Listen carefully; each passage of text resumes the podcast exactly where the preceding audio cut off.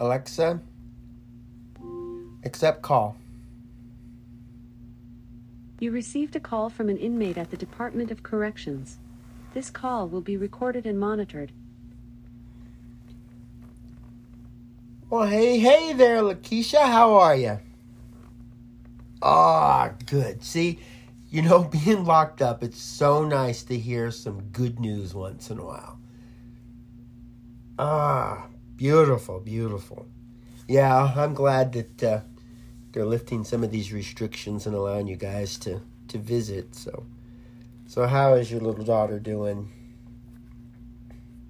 Okay, yeah. Oh, that is fantastic. So now you have full custody of your daughter. You don't have to worry about that little jerk that contributed the sperm to her birth, huh? Yeah. oh boy. Yeah, that is that is very good news. It's it's about time something's going right in your life. Mhm. Okay. All right. So uh so is uh Brian still in prison? Oh my goodness. Oh my goodness. Now, why in the world would he stab a guy? Oh. Uh, yeah, that's a big problem. That's like the road rage thing. You say something that doesn't seem right, and all of a sudden you just go overboard. So now look at him. He's going to get an extended sentence all because of that. Well, that's good. That worked out in your favor because now you don't have to worry about him being in your your daughter's life. So, how is the uh, fight to uh, reduce your sentence coming along? Okay, good, good. And so your family has no problem watching out for and helping you. That okay, yeah, that is fantastic. Well, you know, I'm going to have to uh, reach out and uh, get in contact with them, see if there's anything I can do to help. Okay, yeah, yeah, I'll definitely, yeah, I'll, I'll write a letter for you. Well, yeah, okay, that that's good too. Oh boy, yeah, yeah, that, you know, that's the kind of stuff that uh, will really definitely help uh, you when you get out. Okay, and so does she? Uh, does she have kids too? Okay. Well, uh, just uh, email me her information, and I'll uh, I'll reach out to her and see if there's anything I can do to to uh, boost her morale and help her get through these troubled times. You know, young lady, this this is great. It is so nice to hear you in such a happy tone. It looks like things are finally moving in your direction, and that's that that's absolutely fantastic. You know, it's hard enough being stuck, locked into that place with very little support, and then you find out your family is behind you and your your daughter is in good hands and you'll be heading out into the free world with something comforting. Well, you know, I'm 100% behind that. And uh, anybody that you know that could use a little bit of help, just remember what you went through. You know, you had a tough time and you were really stressing over your daughter. And then with uh, perseverance and with a little bit of uh, support from your friends and family, you were able to get through a big, tough hurdle. Ah, yes. So you're giving good advice to your cellmates and to their family. Okay. Yeah, you know, that's one of the good things about some of the tough things we go through in life. We'll learn a little bit, we learn how to get through it, and then we can share our knowledge with other people so that they don't have to worry, worry about that kind of stuff. See, your your daughter is really going to have it made because she's going to have a loving, wise mother to help guide her through the toughest times. And you know she's going to be going through some really rough situations. Right, right. That is fantastic. You know, every word that comes out of your mouth right now is nothing but good news. okay. Well, what can I say? You know, we we we have a lot of things, you know, in in, in to look forward to. We've got uh, we got some legislators out there fighting to get some of these uh, sentences reduced, which is good. Trying to uh, reduce the prison population and trying to uh, increase the odds of success for some of these reentry programs. So I'm I'm not going to complain. Well, yeah, yeah. And you know you can't you can't say that for everybody. It's just that there are some people out there who care, who want to make it. And you know, I know a person now. He's he's doing very well. He's he's supporting his child. You know, he's making some albums, and uh, he's recording music, making videos. You know, he's like the poster child for uh, the Department of Corrections. The type of person that they're looking to release back out into society. Someone who is is atoned for their crime and has taken advantage of all of the available resources and ready to go. And they're not really listening to him. They're not helping him out. And I'm thinking, what else can this man do to prove to you that he's ready to get back out in society and he wants to prove himself? He's done everything perfect. And it's just so frustrating. Yeah, yeah. Well, you know, when I talk to him on the phone, it's just it's just very sad because he doesn't know what else he can do, and they will not listen to him. There's actually people out there in the judicial system that will say, "We don't want to talk about it. Your case is done." Right, right, exactly. So I, you know, he could definitely help us out here because he could he could go on the the talk show network and and talk to people about his situation. He could also, uh, I would say, you know, write blogs and and uh, maybe even papers and books. Right. And yeah, I know it's all about the Benjamins. They definitely benefit by having them in there. But if we can change society, you know, change the way we think about this, that it's more expensive to keep them locked up than to release him Out here, he's a taxpayer. And a lot of the legislators don't realize this guy is a voter and his family votes. So if they continue to suppress him, they may not be in office much longer. yep, that's exactly right. Yeah, we did vote out a few people. But it just seems like this kind of issue with the atrocities that's going on inside a prison, they don't seem to be a big concern anymore. You guys committed this crime, you need to be locked up for the rest of your life.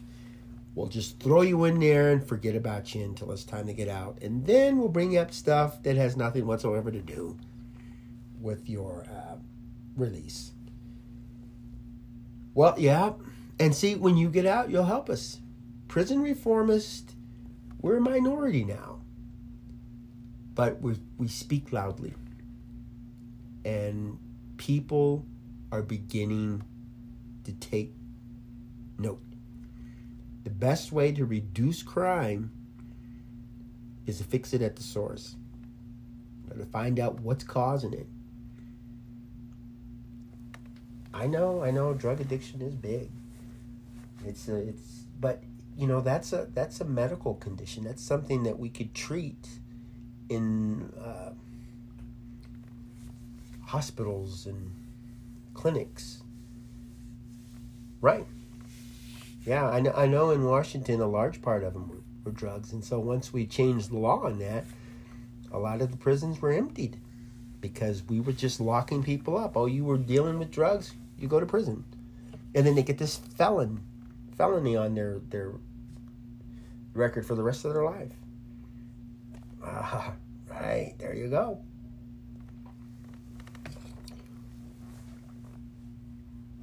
Yeah, yeah. Well, you know, your daughter, that is good. And you know, with you talking to her about the drugs and talking to her about crime and talking to her about community and volunteering and all the good stuff, I'm sure she'll listen to that. You know, it, it, it, it would probably resonate with her a little bit better than with anybody else because, you know, if you look to parents who've never been in prob- any trouble, never been to prison, never had any major concerns, and then you're telling them what not to do, it's kind of hard to absorb all of that.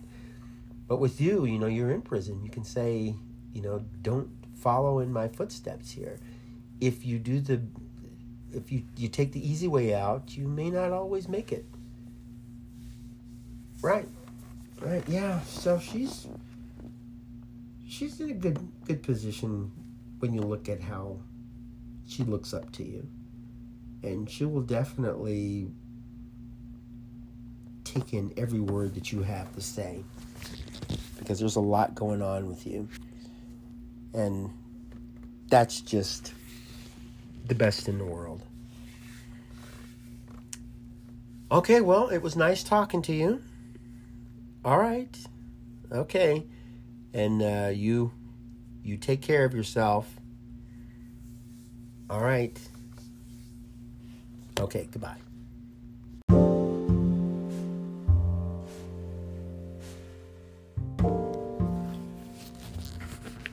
Okay, welcome to AQS Inmate Call. I'm your host, Joel Wilborn.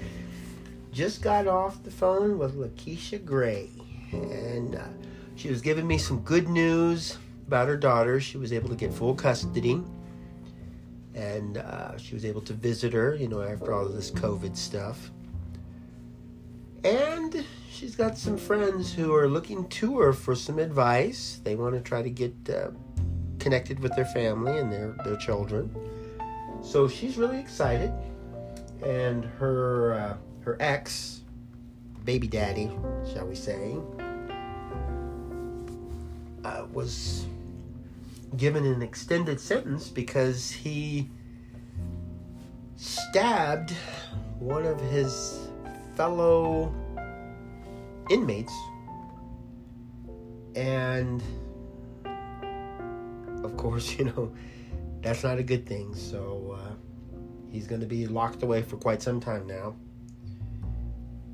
and we i guess it brought up the little fact that family and friends are a big part of an incarcerated person's life. And just because they're locked up doesn't mean they should be blocked from talking with them, visiting with them, uh, communicating with them in any way. I don't personally think that should be a tool to step on a person. You know, when a person gets sentenced, they're not happy. And so they wind up going to prison, losing pretty much everything, especially for those long sentences. Lose their home, car, job. A lot of friends don't want to talk to them anymore. And so they're sitting in there, and then once in a while, somebody will want to communicate with them, reach out to them, and they'll talk to those people for a little while, and, and it, you know, it gives them this a little bit of connection to the outside world and helps them feel a little better. But then to turn around and say, you know, you were caught with some contraband in your room, so you can't talk to a person for 60 days or two, three, four, five months or something. I think I think that's mean because it, it's it's almost as if you know you're you're suffering as it is and they just want to add to it. They just want to increase your suffering. You know you're not suffering enough. We're gonna because you were bad. And i think pretty much everybody on this planet desires some kind of human connection especially somebody that you love and is close to you. And it's very cruel to to do something like that to somebody but you know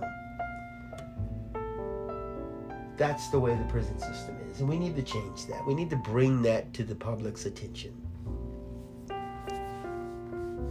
And so, you know, in a case like this, it was very nice to hear some good news, and she's going to refer some people to me.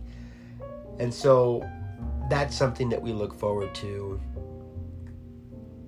to help them to uh, relax and come out feeling good about themselves. You know, if they have no connection with the outside world, when they come out, they're not really going to feel that they belong. And usually, the people that I work with, I'm still in their life. They get out, they don't hate me. You know, they don't want to run away from me. I, I haven't turned on them. They know they can rely on me. And some of them just disappear, they go off to their friends. But I just feel comfortable knowing that I'm there, just in case. You never know. Now, uh, I do have on the AmericanQuittingSociety.org site a little tab called Oxyword.